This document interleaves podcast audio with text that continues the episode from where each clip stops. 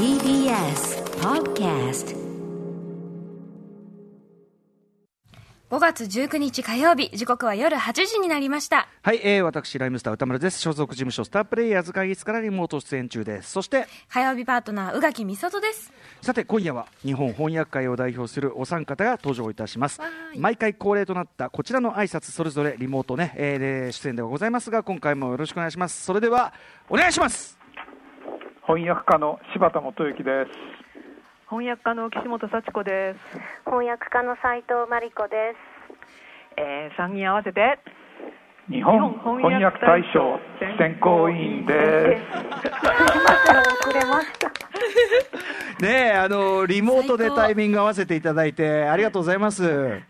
いつもいつもこのパフューム方式のねご挨拶を最高の3人が集まり番組がやらせてますからね、本当に申し訳ございません。えーということで、改めまして、ラジオでお聞きの方も、ラジコでお聞きの方も、こんばんは。TBS ラジオをキーステーションにお送りしているアフターシックスジャンクションパーソナリティは私、ライムスター歌丸と。宇垣美里ですさあ、ここからの時間は聞けば世界がちょっと変わるといいなな特集コーナー、ビヨンドザカルチャーです。今夜は、第6回日本翻訳大賞結果発表ほやほや記念日本を代表する翻訳家のたちに、えーコーナーを織り交ぜていろいろ聞いてみる特集ということで、えー日本をまさに代表する豪華翻訳家メンバーお三方にアッセンブルしていただき集まっていただき、えー昨日月曜日結果が発表されたばかりの第6回日本翻訳大賞の結果についてさらに翻訳にまつわるあれやこれやについてコーナーを織り交ぜた質問を伺っていくという特集となっております、えーそれでは改めて、えー本日のメンバーをご紹介いたします。よろしくお願いします。まず1人目。日本を代表するアメリカ文学研究者にして翻訳家柴田元幸メンバーこんばんは、よろしくお柴願いします田です。そして2人目日本を代表する翻訳家にしてエッセイスト岸本幸子メンバーあどうもよろしくお願いします。さらに3人目日本を代表する韓国文学の翻訳家斉藤真理子メンバ斉藤です。はいよろしくお願いします。はい、今ね、お話はお電話でこう伺ってるんですけど、我々あのズームというね、この会議ソフトを通じて、ーそう皆さんそれぞれご自宅ですか、これ？はい、そうです。すごい素敵な本棚が皆ちょさんっと皆さんの後ろに映る本棚。後ろに映っている本棚特集ができますよ、これ。特に岸本さんもすごいことになってませんか？いやあの読んでない本が多いです。ね、皆さんそれぞれのね、やっぱり置いてある本も興味深いという中で、うんえーお送りしているわけですが、本日はこのメンバー、えーお呼びしたのはですね、今年の1月21日火曜日、第6回日本翻訳大賞の投票期間中に行った日本を代表する翻訳家たちに素朴な質問を次々とぶつけてみる特集ということ以来ということで、えーあと柴田元幸さんは4月15日水曜日にカルチャートークのコーナーで日本翻訳大賞中間報告、この辺りがエントリーされているよというあたりを、えーお話を伺いました。ということで、えー第6回日本翻訳大賞、えー改めてじゃあ柴田さん、この日本翻訳大賞についてもう一回、えーご説明お願いします。はい。えーっとですね、翻訳家の有志が集まって、で読者にも参加してもらって、えー昨年出たすべての翻訳作品を対象に、えー最も称賛したい翻訳作品に贈る賞、それがこの日本翻訳大賞です。でその読者にも参加してもらってっていうのは、一つにはそのまず、えー賞全体がど、えークラウドファンディングとか寄付とかいう形で、えーその読者の皆さんの支援を受けて、うんえー運営されています。んそれから、えーその審査する作品を選ぶ上でも、その読者に選考にも加わってもらう、インターネットで、えー投票してもらい、コメントを書いてもらい、えーそれで上位だったものが、えーその対象作品に選ばれる、そういうふうになっています。で、えー選考委員は、えー今日我々3人出てますけど、それ以外に、えー金原瑞人、えー西崎健、松永美穂、えーその、えー6人、えーで今年はやりました。でちなみに、えー斉藤真理子さんは、えーゲスト選考委員で、まあ、一応あの今年だけっていう、えーお話に今なってはいるんですが、まあ、あのどっかの国の政権を見習って定年延長もいいかなという話も出て、もうなんかツイッターであの批判が殺到しているという話はありませんが、はないですよね。チクチク。はい。えーという形で、まあ、日本で、えーと翻訳大賞というのをやってるわけですけど今回第6回、えーの結果が昨日18時に発表されたということでさあどの作品が受賞したのか改めて結果を発表していただいてよろしいでしょうか柴田さんからよろしくお願いしますはい、えー大賞を受賞したのは、えー以下の2冊です。まず、えー加藤有子役、デボラ・フォーゲル著、アカシアは花咲く、えー出版社は将来社というところです。えーもう一冊が安倍大樹、菅井周平役、H.S. サリバン著、えー精神病理学式、えー出版社は日本評論社です。はいということで、えーおめでとうございますというべきかね、おめでとうございます受賞ね。あのでも今年はそのエントリーがこの間柴田さんから伺ったらどの作品も非常にこうなんていうかなこの並び自体が面白いエントリーでしたし、はいその中でこの2冊かって感じもなんかむちゃくちゃですよね。ねえちょっとちょっとかなりなんていうのかな変化球っていうかちょっとちね変わった角度からの2冊ですよね。大暴投。冒頭 うん。ということでじゃあこ今回の選考会は、えー、といかがです？今年あじゃあまずそうだ。この2冊について内容をね、じゃあ宇垣さんからご紹介はい。お願いします。まずは一つ目。アカシアは花咲く。今世紀に入って再発見され世界のモダニズム地図を書き換える存在として注目を集めるデボラ・フォーゲルその短編集「アカシアは花咲く」とイディッシュ語で発表された短編3作を掲載しています。はい。まあ、イディまあ、イディッシュ語っていうのは、えー、とち中央、うんあと中央ヨーロッパ、えー東ヨーロッパのユダヤ人の間で話されていたドイツ語に近い言葉、現在ではイスラエルおよびアメリカで暮らす、えー、とウルトラオードオウルトラオーソドックスのユダヤ人が、えー母語として使用するというね、はい。えーというだからなかなか情報なんていうのかな流通もしてないし日本語で。話してる方もそうですね。日本語でイディッシュ語訳自体が珍しい気もしますけどね、はい、そして。精神病理学式こちらは現代精神医療の基礎を築いたと言われるアメリカの精神医学の先駆者サリバンによる注目の処女作がおよそ1世紀の時を経てついに刊行。サリバン自身の性思考とアルコール端的を軸としつつスキゾフレニアパラノイアそして同性愛を語る大著。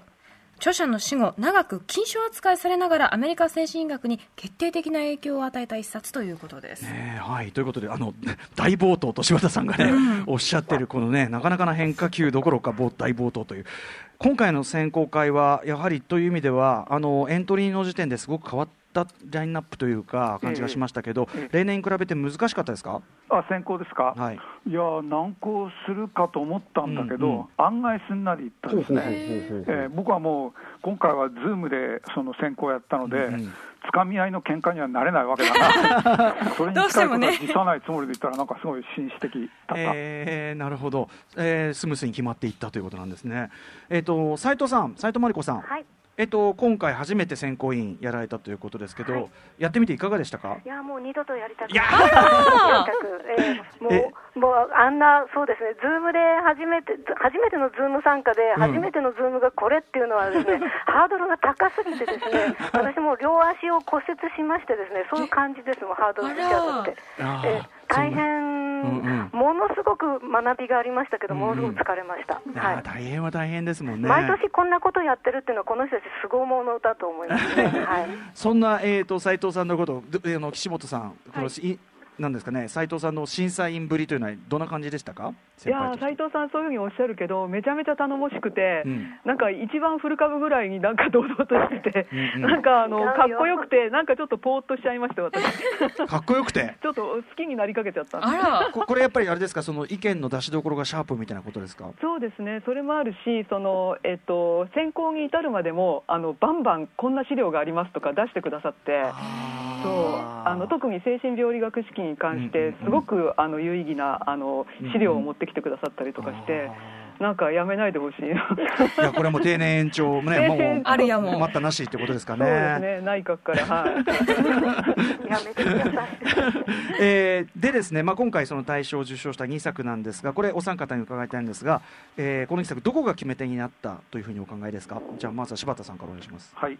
えーっとですね、アカシアは花咲くの方は、僕はこれ、結構みんなの反対があると思ったんですよ。うんで、えーっと、まあ、読んで決してなんていうか、優しいものではない、うん。こうサクサク読めるようなものではないですね。うん。でも、なんかこう、い今のこう、えー文学っていうのが、こう分かりやすさにな流れてしまっているかもしれないということを思い出させてくれるその貴重さがあると思って、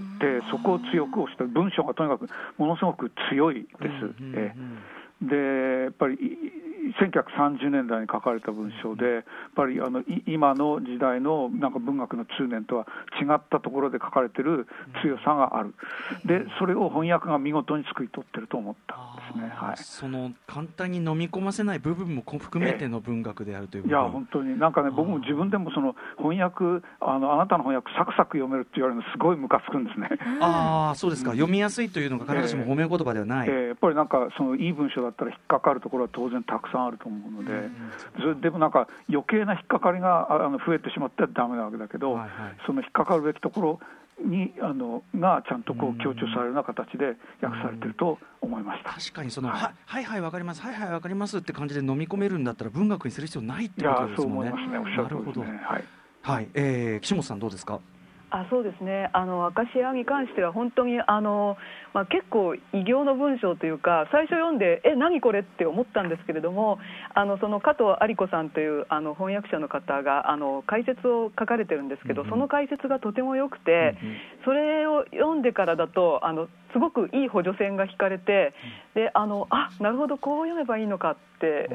思ったんですね。であの、まあ、そういう意味でなんていうかこう役ももちろん素晴らしいんですけれども、うん、この作品とそれからこの作家に対するあの愛情とか尊敬とかがすごくあって、あのこのデボラ・フォーゲルっていう方は、えーと、ブルーノ・シュルツっていうすごく有名なあの作家がいるんですけども、彼の、まあ、恋人として、まあ、ミューズみたいな感じでしか名前が知られてなかったんですけれども初めてこう文学史にちゃんとこうすくい上げて、あの名前を残したっていう意味でもすごくあの意味のあるあの訳業だったんじゃないかなと思いますね。じゃあこれからこの明石家花咲読む場合はひょっとしたらそのじゃああの後の解説から読み始めるのもありというあありですね。うん、あの私はそれをちょっとお勧めしますけれどね。うんうん、えー、斉藤さんじゃあまずこの明石家花咲に関して斉藤さんいかがですか？はいもう素晴らしいと思いました。本当に不思議な本ですけれどもこの機会に読めて本当に良かったなと思いました。岸本さんのおっしゃるようにも解説があることによってですね本を読んでる時は私たちには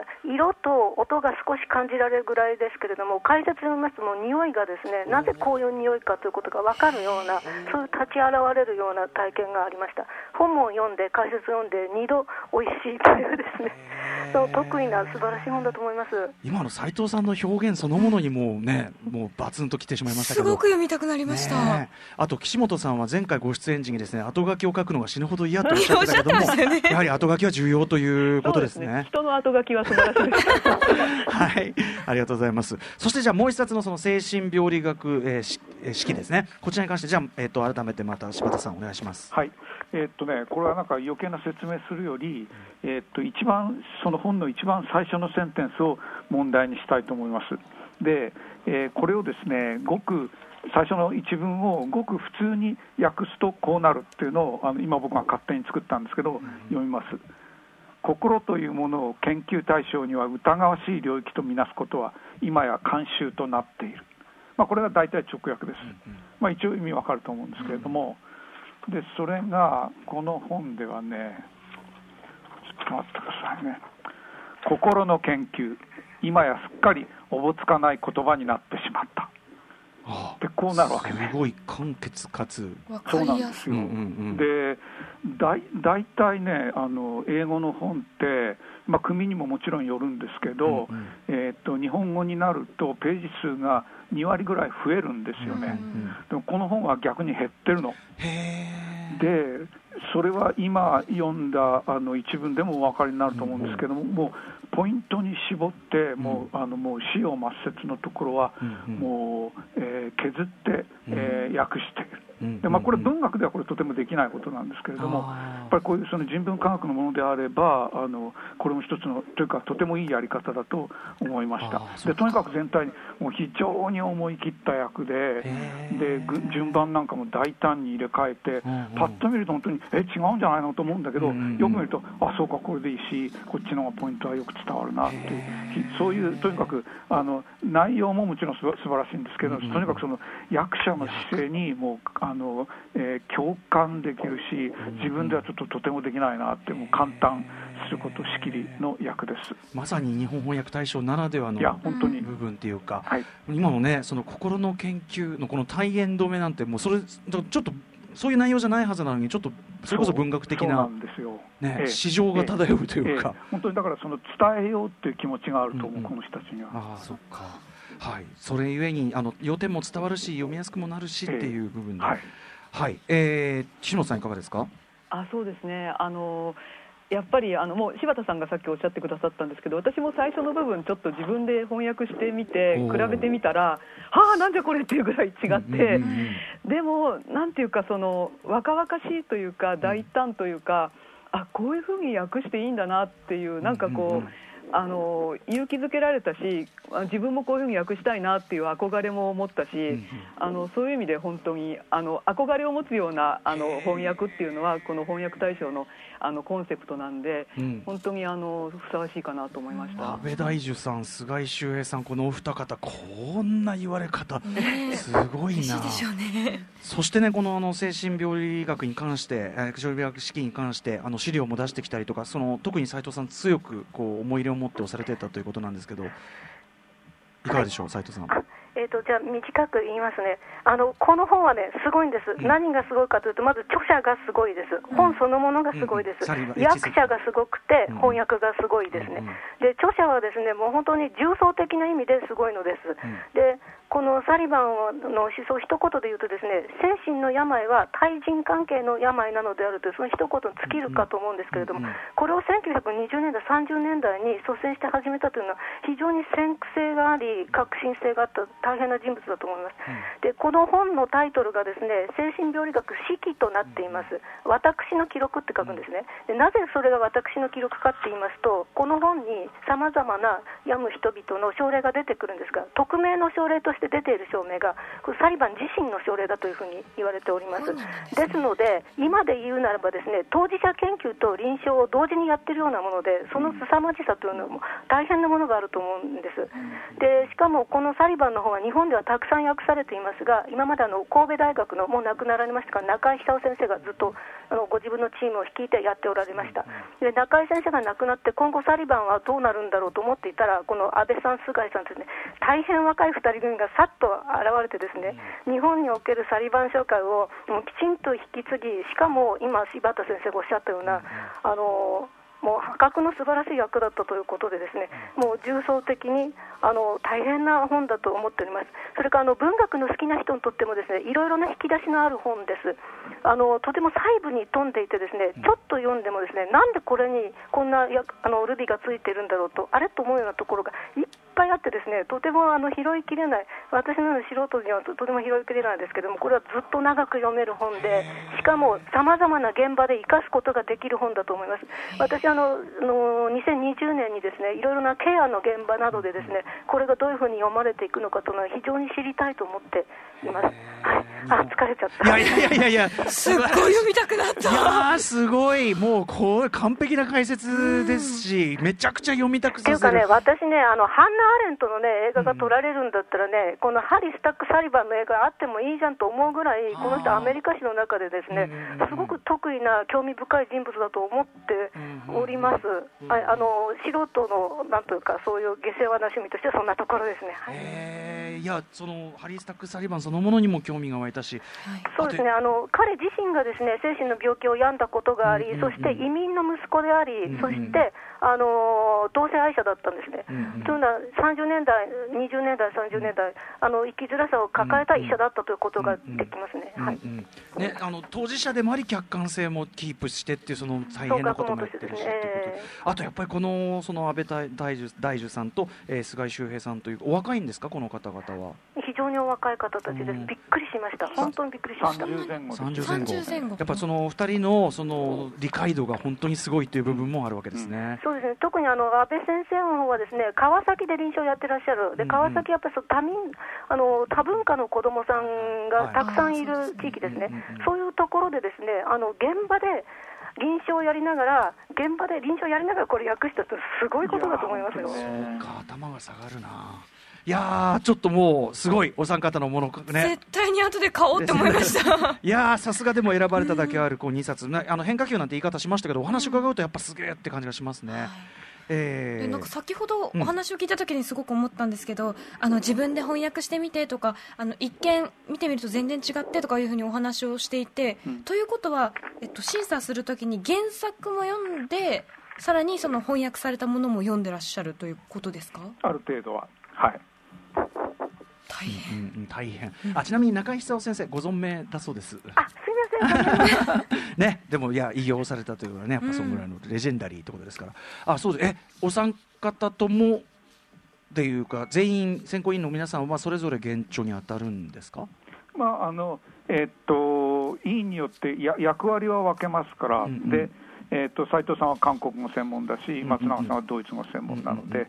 それぞれがこうそうんうん。のそういうその言語の作品が今年も出てきましたけど、ど。あの担当してうんうん。こうみんなにこういう感じだよっていうのを伝える。あなるほど、はい。うんとなるとですよこの今回の「アカシアは花咲く」うん。イディッシュ語ええ。ねえ。これはだっはて参照するにしたってって感じじゃないですか、で我々6人は誰も読めないわけですよね。うんうんでもまあ、あの僕、幸いその東大の文学部というところにいたので、うんうんうん。まあ、友達の友達の友達ぐらいまでたどれば、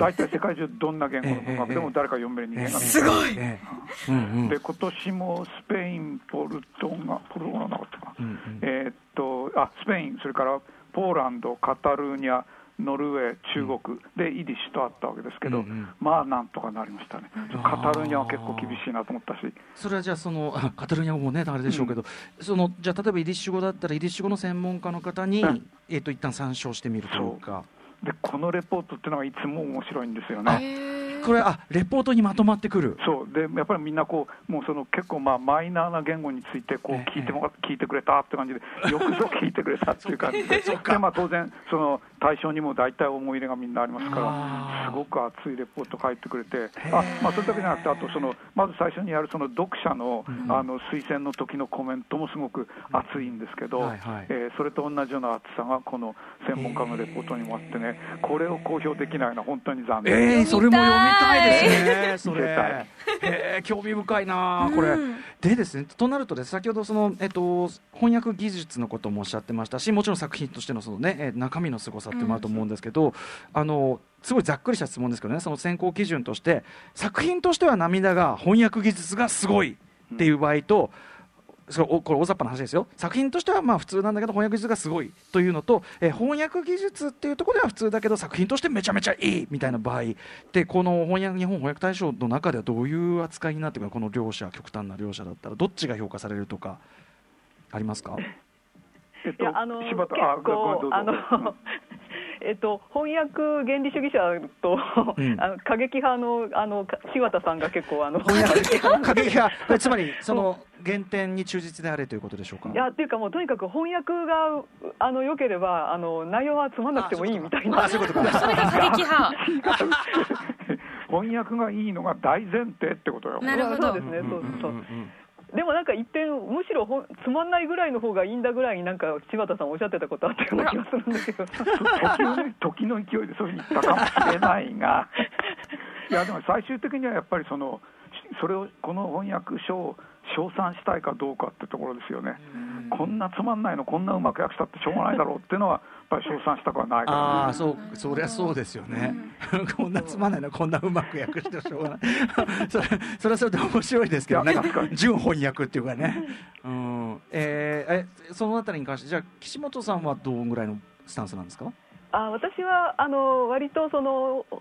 ほ読んで面白いっていうのも結構重視したい方なんで、ううんんあどっちかっていうとそっちですかね。ただやっぱりそのあの対話を重ねていくと、うん。あのあのやっぱり翻訳が大事だなっていうふうに流されていくんですけれども、はい、ううんん、でもやっぱり、うんあのうん。そうですね。翻訳あの皆さんもちろんその最終選考に残るのなんて皆さん上手なんですけれども、うんうんその低いハードルをきれいに飛んでもしょうがないなみたいなのっていうのはあって。面白い、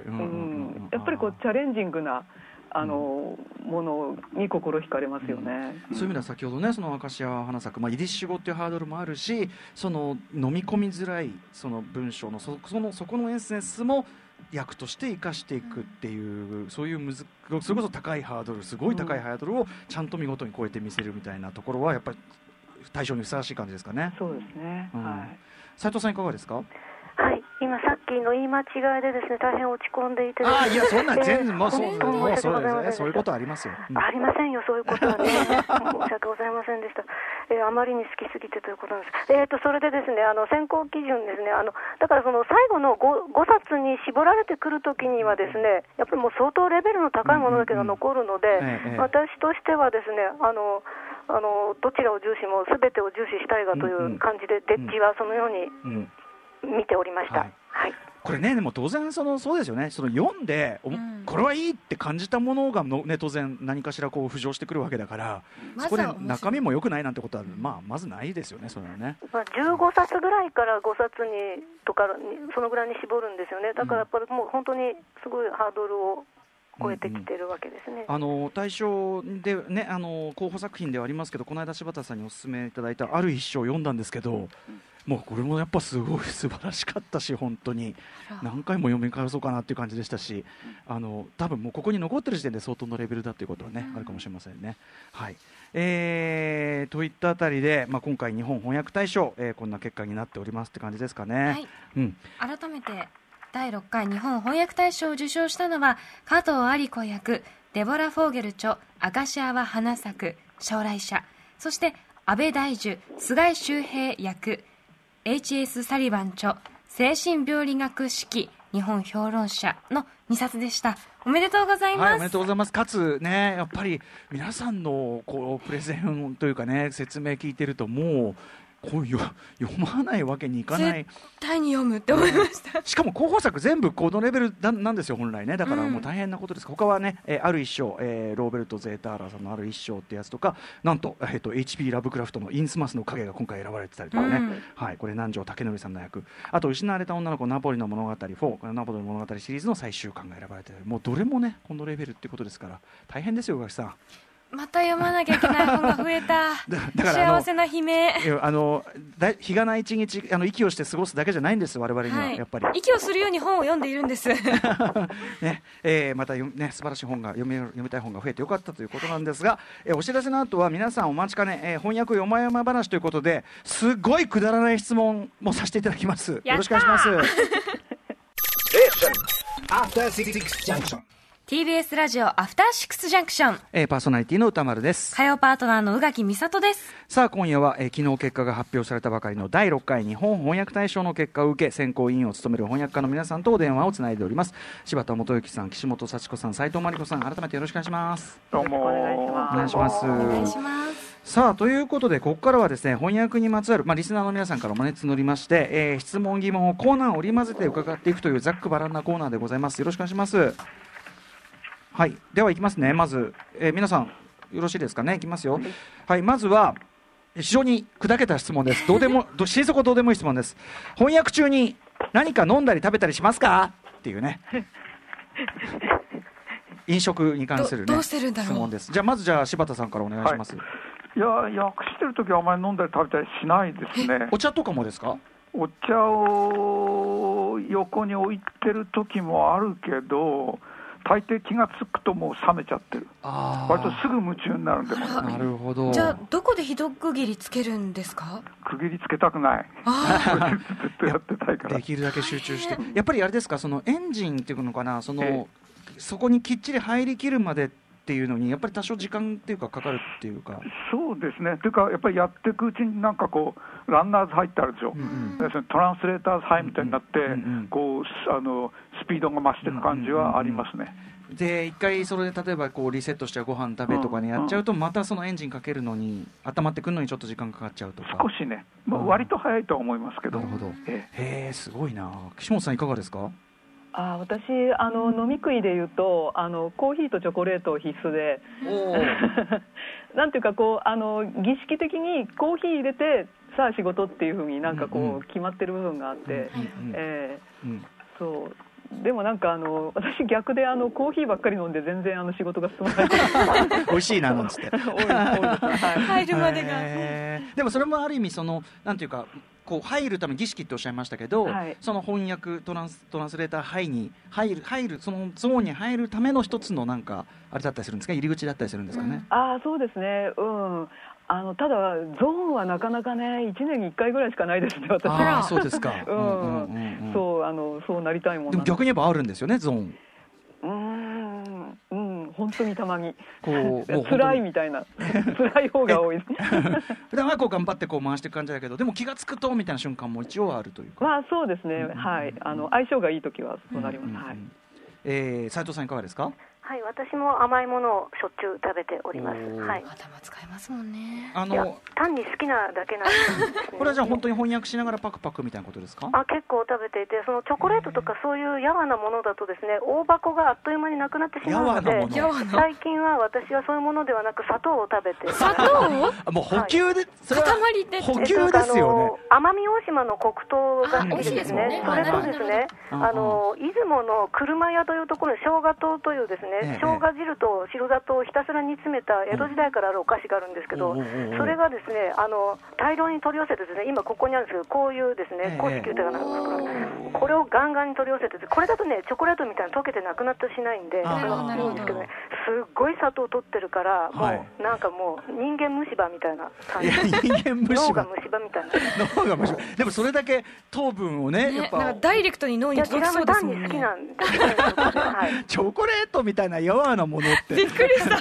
やばいものの話する時のねあれへえいやすごい。いやでもすごい。これだけでもうすでに三者三様ね。ねバラエティ豊かな。面白いな。あ今斉藤さん。今お飲みになってるのはこれお茶ですか？あ、はい、紅茶です。紅茶。あはい。紅茶がお好き。あ、紅茶好きですね。ははい。い。すいませんね、本当にただのよもやまあ いえいえいえ本いえ当本当の世間話じゃないかと、はい。えー翻訳中の飲食について伺いました、えーじゃあ2つ目の質問いきますね、これ結構ちゃんとした翻訳の質問です。翻訳をしていて、えー役割語についてどう思われていますかという質問です。役割語というのは、まあそのやえっと、話している人の人物像、年齢、性別、職業、えー階層、時代、その他のものだを想起させるような特定の言葉遣い、ある種こう、ちょっとこうステロタイプをにちょっとはまっているということなのかな、えー老人男性のなんとか、わしはなんとかじゃあとか、まあ、若い女性に、今ね、こういう言葉遣いする人あんまりいないけど、なんとかだわとか、なんとかよねみたいな、えー一般に日本語は役割語が豊富と言われるというあたりで、えー役割語、どの程度こう入れていく。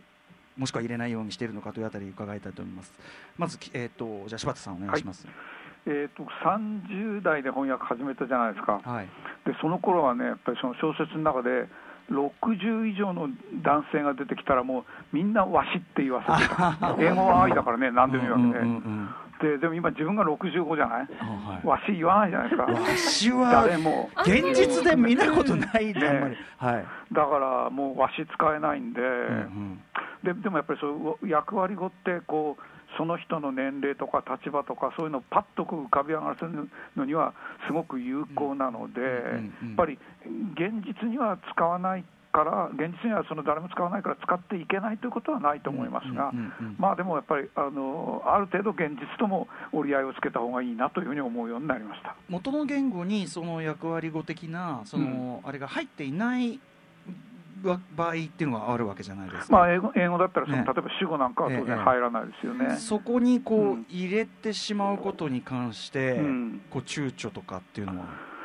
えーっとね、げげそのげ元の言語にはなくても、日本語にい再現するときは日本語ではあるわけだから、そういうある種の色を役者がつけるっていうことは、むしろ必要なことだろうと思いますね。あの日本語になならなくなっちゃうそうなんですよね。だから、ある種、なんていうか、原文は素材みたいなもので、やっぱりそれにどういうこうあ味をつけるかっていうのは、その翻訳者の裁量というと、なんかこう、個性が反映されちゃうみたいで嫌なんだけどあのある程度やっぱりあのひ必要になってくるだろうと思いますね。味付け、うん。うん岸本さんいかがですか？あそうですね。やっぱりあの、えー日本語はあの語尾があるので、特にあのセリフなんかの時はやっぱりそのどうしてもこうあの女性の時はあの弱音問題と言われてるんですけど、うんなぎなぎになぎなぎよなぎなぎだわ、はい。なぎなぎねっていうあのつけざるを得なかったりするんですけどただやっぱり昔の自分の翻訳を今見見直すと、うんうん。ちょっとやっぱり弱音が多いかなっていう気がして。今だったらこうはしないなっていう感じはちょっとするんでやっぱりこう時代のうんなんていうか感じっていうのはどんどん変わっていくんで、うんですね、でもあのやっぱりその柴田さんさっきおっしゃってたけど、うん。普段の会話の通りに訳すややろうとすると、うん多多分その今私たちがその、例えば女の人同士で話してるのをええ。そのまま録音して文字に起こしたら多分あの女子とおっさんと全然変わらないと思うんですよ。それもちょっとねあのえっと、文字にする文字だけでその,、うん。再その人を再現しようとすると、うん。やっぱりある程度その現実とは違う、うんあの感じになるのはしょうがないかなと思いますね。うんうんうんこういよいよでもそのさじ加減見極めがすごいみ難しくなってきてるっていう感じもしますかね。うんそうですね、うんまあ、楽しいですけどね、うんうんうん そこを考える考えてあの、うんうんこういう人物っていうふうに作っていくのはうんうん面白いですけどうんね。うん。斉藤さんいかがですか？はい、難しいですよね、いつも悩んでいます。ええでやっぱり私あの、できるだけその女の子っぽい内容のことを話してても、そんな女っぽくない感じというので、ううん。まく出来上がると嬉しいという感じはあるんですけど、うんうん。難しいのはやっぱり男性の言葉でね、俺、僕、どっちにしようかっていうのも、最後まで悩みますね、それでいろんな人に聞いてみたりするんだけど、聞けば聞くほど分からなくなるんですよね。だからこういう時にどういうふうに俺と僕使い分けてるとか、はい。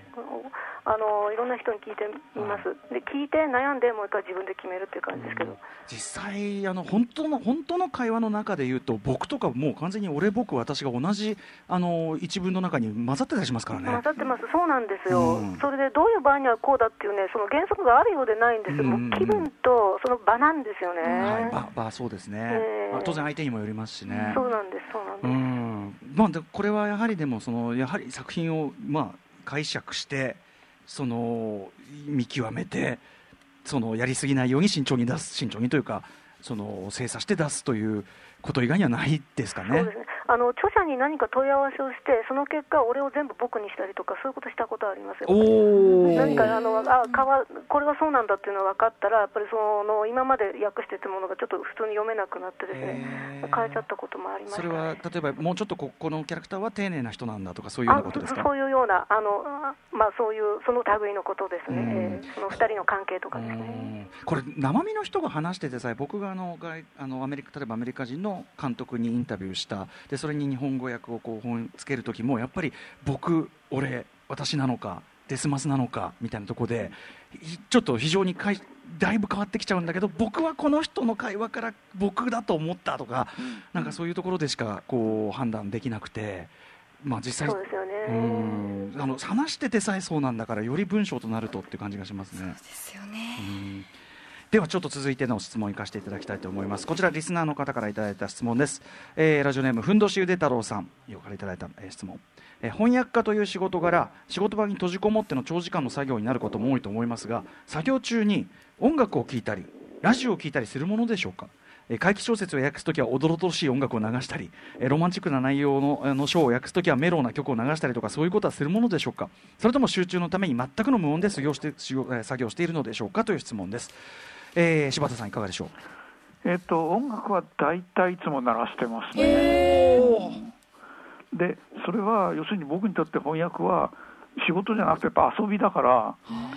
遊びだったらできるだけ気持ちのいい環境にした方がいい。だったら好きな音楽が鳴ってる方がより気持ちがいいっていう。あ。ー単純にそういうことですね。それは、じゃあ好きな音楽であって例えばその、うん。本の雰囲気に合わせた曲ではなく今ご自身が好きな曲を流すってことですか？そうですね、えーっとね、たまに例外はありますけど、例えば僕、ポール・オスターの幽霊たちっていうのは割とこうたくさんの人が読んでくれてる、えー1947年ぐらいが舞台なんだけど、はいあれを訳すときはもう1947年に録音された、えーっとね、レニー・トリスターノっていうじゃあのピアも盲目のピアニストの音楽を何度も CD を何度も何度もかけたって曲がありますけどまあ、それは単にそその時さたまたまそれが気に入ってたってこともあるので、えっとね、だから、えっと日本語の歌詞とか、はい。英語の歌詞がすごい分かりやすいのとかはダメです、あの内容とクラッシュしちゃうから。なるほど。うんだからあの、えーもうあの歌詞がないか、あっても、まあ、なんとか英語ですぐには耳に入ってこないようなものだ音ったらっぽい感じのそうですね、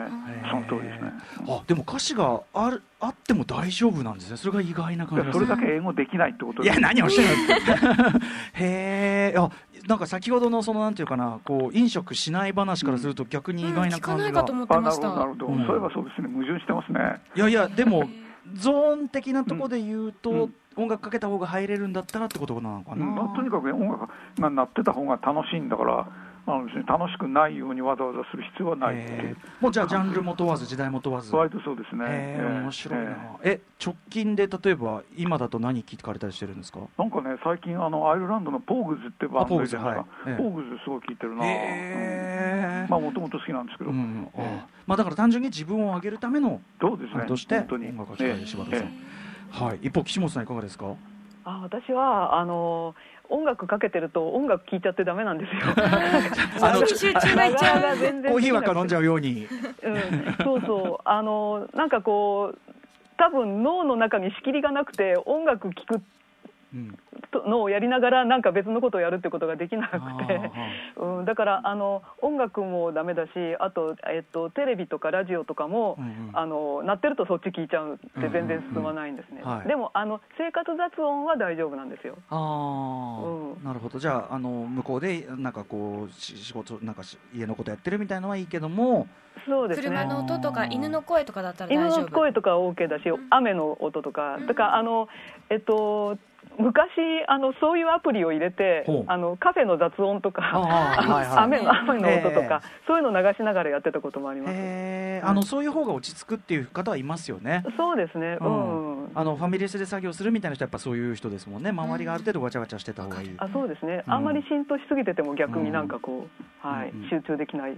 うんのかな。でも音楽とか鳴り出すとそっち聞いちゃうと岸本さんいいです。かわ かわいいですよ正直。これ。すいませんこ本当に。コーヒー飲み出すとコーヒーシューかわいいですよこれは。かわいい感じがします、あね、バカです。いやいやいや何をおっしゃいます？はい。斉藤さんいかがですか？はい、私あの音楽も聴きますし映画見ながらやったりもするんですけど、映画見ながら？うん、あの見ながらっていうか勝手に彼らがやってるわけですね。彼らはあのそのモニターの中で彼らの仕事を一生懸命やり私はなだからそのモニターの中ではその仁義なき戦いをやってくださってる、あの人たちも頑張ってるないう感じうん。ある種のだから生活雑音みたいな感じにして聞いてるってことですか？あそうです、流してるんですよね。ただあの、本当に集中するときには全部切ります、音楽も。だから、ただね、あの外で私、それこそファミレスやカフェうん。でゲラ読んだり翻訳もするんですけど、うんうん。その時はね、全然大丈夫なんです。うんうんそのカフェの喧騒はかえっていいんですね。うんうん、集中できます、うんでやっぱり自分用の無音や自分用の喧騒はダメなんですけど、なんか皆様がパブリックに作ってる喧騒はね、全然大丈夫なんですよ。あー面白い。すごい不思議だと思うんです集中の方向性が来てないえーから面白い。でもなんかやっぱ物語を訳して、それが本になって出ていくときはね、そのパブリックな、そのシャバを通って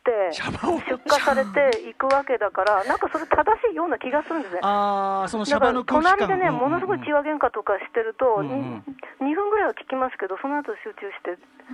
やれてますね、そういう時すごいはかどります、ただ長時間は無理ですね。面白いなシャバ音ただね、それがね、自粛モードになっちゃってですね、カフェでできなくなったんで。そうですよね。ええじゃあさっきの岸本さんみたいなその人工的に作られたシャバ音っていうのはどうなんですか？だからそれはですねあのドラムを流したりとかいろんなことしてみドラム？たりやっぱねなんかこう、ドラマね。ああ。のそっくりな私の好きなデニーズの喧騒はそこでは作れなかった。そっかええ。でもとにかくランダムに勝手に何かな世の中で勝手に流れてるものって方がいいってことですかねそうですね。だからあのみんなで一緒に聴く感じではなく有線の音楽聴いてるとかですね、うんうん。たまたま見に入ってしまうその時間を共有するというようなことがですね、うんうん。あの私が今訳してるようなその小説には向いてるような気がします。へえその世の中の空気感を吸いながらというかな。そうですね。はいええ。へえ面白いななんか自分が一人でそのなんか著者と向き合ってもなんかあんまり言葉が通じてないかもしれないんですけど、なんかそのシャバを一回通すというか。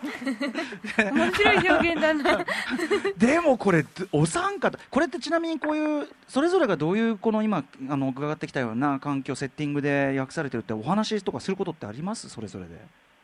いやー、別に。ないかいな。いじゃあ今聞いてやっぱりへえって感じですか、えーですね、仁義なき戦いかよと思って聞いてました。仁義なき戦い会話だしねその仁義なき戦いはなん。か聞いたことある気がします。う。んあなんかあのトークルシア・ベルリンの特番トークショーの時にあそうでもで仁義なき戦いだともあくまで人事感っていうかねそこがポイントなんですもんね、あそうですね。彼らはとても一生懸命やって七人の 一生懸命やってる。いいんですけども。斉藤さんのこう世界の捉え方がまたたまんないな。最でもなんか七高です人の侍本当に好きで一日中かけてたことがあって、ねそうすると一日6回ぐらいやってるんですよ、ずっと。えでなんかこう侍が充満してくる感じでなんかぎっしりして疲れたらやめましたけど。斉藤さん何をおっしゃってるんですか？だんだんちょっとだんだんだん何をおっしゃってるか。そうですね。何言ってるかわからない状態になってきました。でもまあ環境環境映像的なねあの流し方っていうことなのかな、はあ、面白いな。はい、えー、ということでセッティングの話もね意外意外や意外盛り上がってしまいました。えっとじゃあ続いてはですねえっ、とこれいこうかな。えっ、とね、えーあ？あ？ごご番目の五から？はい、はい。えっ、とねはい。えっ、とこれ岸本さんが前おっしゃってたトークイベントでおっしゃってたことらしいんですけど変な文章だからって変に訳すともともと文章が変な文章。なのを変な風だからって変な風に訳すとえっ、と翻訳が下手だと思われる問題っていうのがあると。これじゃあぜひ岸本さんこれどこれまずどういうことですか？あーあのまあ本当にあのえっと原文ってその美しい英語だけとは限らなくて、まあ、どんな言語でもそうだと思うんですけども、日本語の本だってすごい変な言葉で書いてあったりとかうんうん。するわけですけれども、えだからあの翻訳っていうのは基本はそのネイティブスピーカーの人たちがそのその現象を読んで受けたのと同,、同質ん同量の、うん。えーなんていうか読み心地をそのうん。うん日本の読者にも、ええ。あのああの感じてもらうっていうのが、えっと翻訳の理想なわけなんですけども、まああえてのね稚拙な文章とかもあるわけですもんね当然そう。ええ。だからそのむむちゃくちゃゴツゴツしてやにあの読みにくい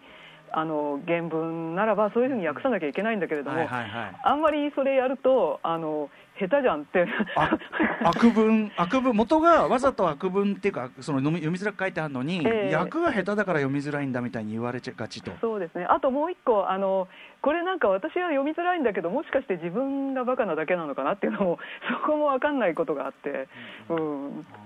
まあ、これ単なるあの悩み相談ですすいませんじゃあそのお悩みに対してお二人はどう答えたんです柴柴田さんいかがでいやすかーその悩みは本当にありますね。なんかとにかくあの今までそのあなたの質問ああなたの翻訳の弱点は何だと思いますかって聞かれた時も、うんうん。即悪文が訳せないことですって言ったので、ああそうか。やっぱりその気になっちゃうわけですね。ちょっと綺麗やっぱり翻訳読んでる時ね、読者は違う判断が判断力が働いてますね。なんかちょっと変な表現が出てきた時に日本語だったら、まあ、作者がそう書いてるんだからうんどういう意図だろうっていうふうに考えるわけだけど翻訳だったらこれ訳が下手なんじゃないの？っていうふうに考えるは犯人探しがし回路ありますから。どこに犯人がいるはずだみたいなね。そうだからもうこれは本当に解決不能な永遠の課題。なるほど、えー、斉藤さんいかがですか？解決不能な永遠の課題が今目の前にあってものすごく困っていて。今お仕事されてる部分が。そうなんです。へで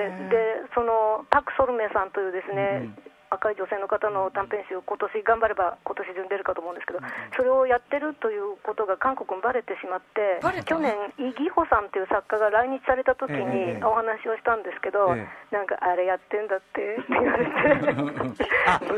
難しいでしょと。パク・ソルメさんの翻訳なさるんですってって言われて、ああ、そうなんですって言ったら、難しいでしょーって言われて、本当に難しいんですよ、なんかわざと自分でもスラスラ綺麗に書けちゃったら、わざと下手に直すとかって言ってて、であのね、なんか意識の流れの叙述の仕方として、ものすごくチャレンジングな感じの小説なんですね。で去年の文芸の韓国フェミニズム日本特集にあの一編だけ訳出したんですけど、うん。ええそしたらね、数は少ないけど、すごく良かったって人たちがいたので、あなんかこの不思議な感じに乗ってくださる方もいるんだなというふうに思ったんですけど、でも、あ難しいです、本当に。これだから本当はね最初にあの言い言い訳文を帯とかに書いておいてほしいですね。この本は元が読みづらいんですみたいな。あのあれじゃこういうないですか。本です。そうあの当時のなんとかに鑑みてねあのこの表現してやりますみたいなさ。原文の表現に鑑みてこれですみたいな。はい。えー、ということでちょっとあっという間にお時間来てしまいました。うわなんかあれですね。シンプルな質問でもやっぱお面白いですね、うん三者三いや様ーすごく新鮮でした。えー、といったあたりでちょっとねこの特集はおし、えー締めさせていただきたいと思います。最後にじゃあえっ、とお三方からお知らせ事などありましたらお願いします。じゃあ柴田さんお願いします。えーまずこの翻訳大賞ですが、毎年締めは、えー非常に楽しい授賞式です。で、また今年はこんな感じなので、えーいつになるか分かりませんけども、うんえー年内に必ずどこかであのやりたいと思ってますので、えー日本翻訳大賞のあのウェブサイトをご覧になっていて、えーください。はい。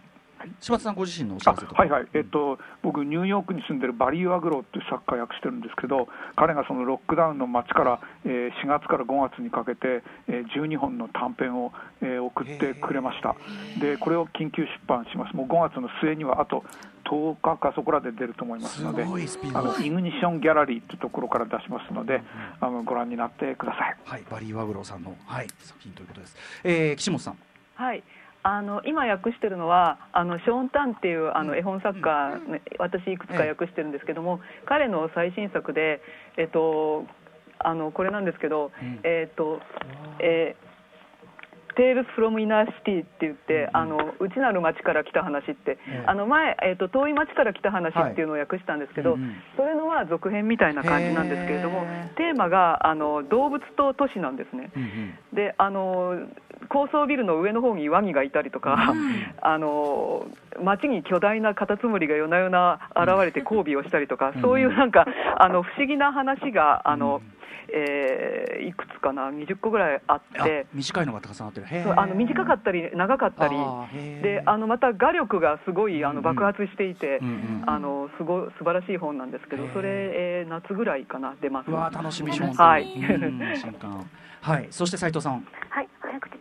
あの繰り返しになりますが、中島先生、本当申し訳ございませんでした。それからですね、えっ、と秋書房からチョンセランの保健室のアンウニョン先生という本が出まして、これおかげさまで重版になりました。あの面白い本です。あの来週か再来週ぐらいに出ると思うんですけれども、川出書房新社からえっと小説版韓国フェミニズム日本というですね、去年のあの文芸の特集をまたえっと小説だけを取り出して増補書いて増補したものが出ます。これあの松田青子さんの新作が載ってます。それからあの82年生まれキム・ジヨンの著者のチョナムジュさんの離婚の妖精という面白いタイトルの短編。これあのスンニさんと幼い園子さんの役で出ます。それからあの今度があの初紹介になるんですが、あのあの覆面作家の SF 作家でデュナさんという方がいらっしゃるんですが、いつもお顔がウサギの顔として覆面で現れているそのウサギ作家の方のですね面白い SF が載ります。ん。えっ、とこちらがあの来週か再来週だと思うのですが、よろしくお願いいたします。あとバックストロメさんのね役も頑張ってください。あそうですね。はい 頑張ります。いやすごい。